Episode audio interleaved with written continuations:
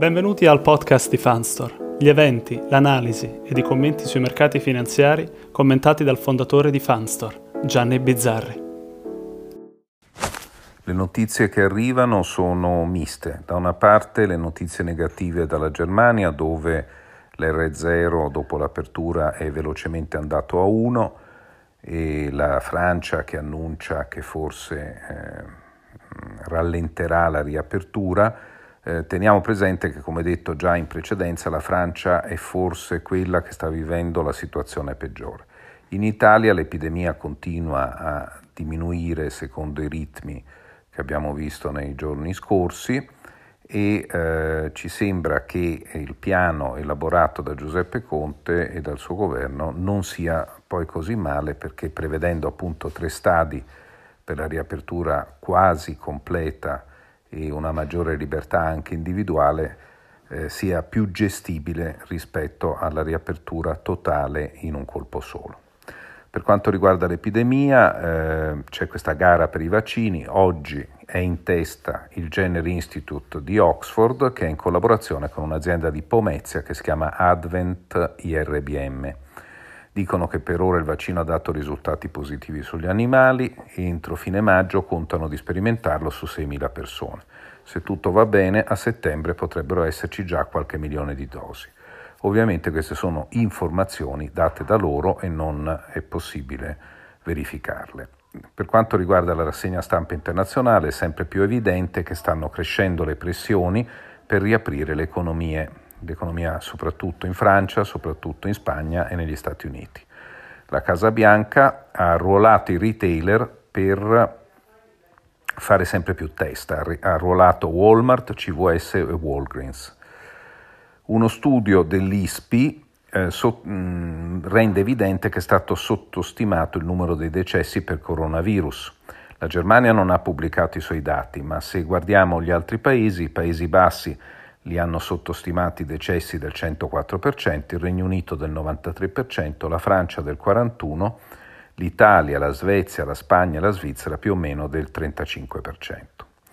Per quanto riguarda eh, gli interventi pubblici, confermato dalla, dalla, UE il piano Dombronski sulla riduzione dei requisiti di capitale per le banche, si stima che le banche europee potrebbero così erogare circa altri 400 miliardi in più di credito. Eh, devo dire che in Italia la, eh, c'è un buon rapporto con il fondo di garanzia, fra le banche e il fondo di garanzia, però la, l'istruttoria è piuttosto lunga e eh, corposa e questo rallenta chiaramente l'erogazione.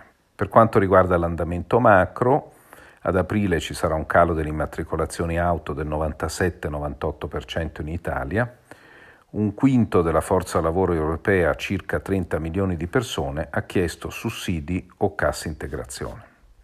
Ricordiamoci che eh, circa 4 milioni di lavoratori italiani eh, ritorneranno a breve in Italia appunto a lavorare.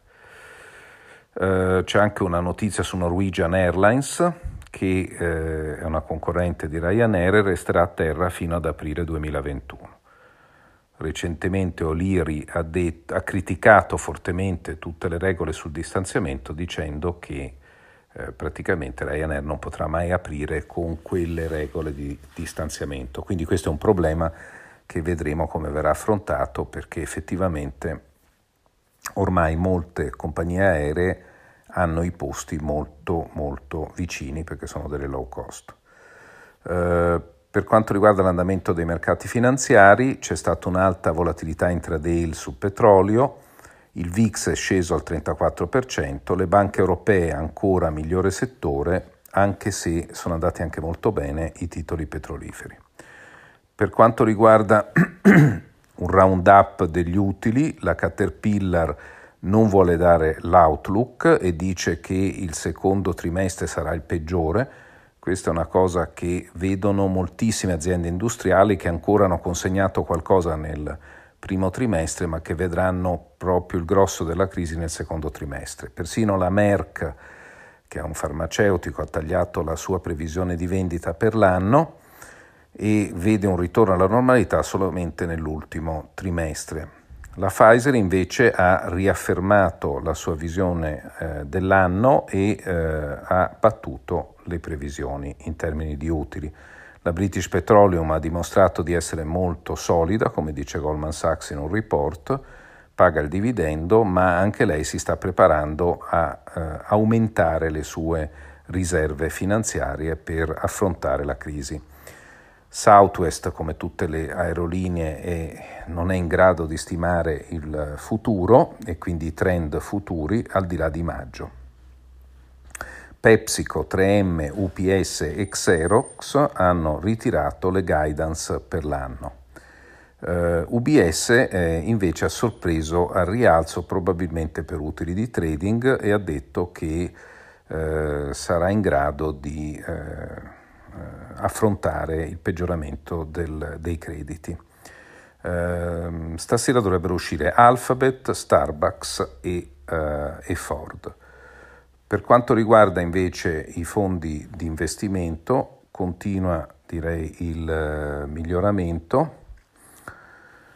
Um, Ieri avevamo visto rispetto al 24 di marzo che c'era stato un miglioramento molto importante, questo miglioramento è proseguito, prob- probabilmente in questo momento soprattutto gli Stati Uniti hanno recuperato troppo velocemente. Comunque il Morgan Stanley Global Brands fra gli azionari globali è almeno 6,29% con un indice che perde eh, il Fideura azionario internazionale il 16,76% e l'MCI World in euro l'11,20%. Eh, per quanto riguarda il Carmignac Emergent perde il 7,58% con un indice però sugli emergenti che perde il 19,68%. Per quanto riguarda i bilanciati sono in ritardo nel miglioramento, l'Invesco Pan European Income perde ancora il 9,39%, il DVS Caldemorgan il 6,82%. Gli obbligazionari, il Trade Needle a yield, quindi eh, quello su obbligazioni diciamo, ad alto rendimento, perde il 7,35%, eh, mentre il Fideuram, eh, il Fidelity Global Corporate perde il 3,31% contro un indice dei fondi diciamo, di alto rating, che è il Fideuram Bond Funds, che perde il 5,22%. Stabile soprano pronti termine a meno 1,97% e un monetario Invece l'obbligazionario emergenti, il PICT Emerging Local Currency Debt, perde il 14,71% dall'inizio dell'anno. Incredibile la performance dei tech, PICT Digital meno 3,17, BNP Disruptive addirittura più 1,79%, quindi c'è stato un ritorno pazzesco, ehm, addirittura in alcuni casi alcuni fondi sono sopra la pari. Il Nasdaq perde il 2,70% dall'inizio dell'anno. Per quanto riguarda le strategie relative, il soprarno relative perde l'1,05% dall'inizio dell'anno. Grazie.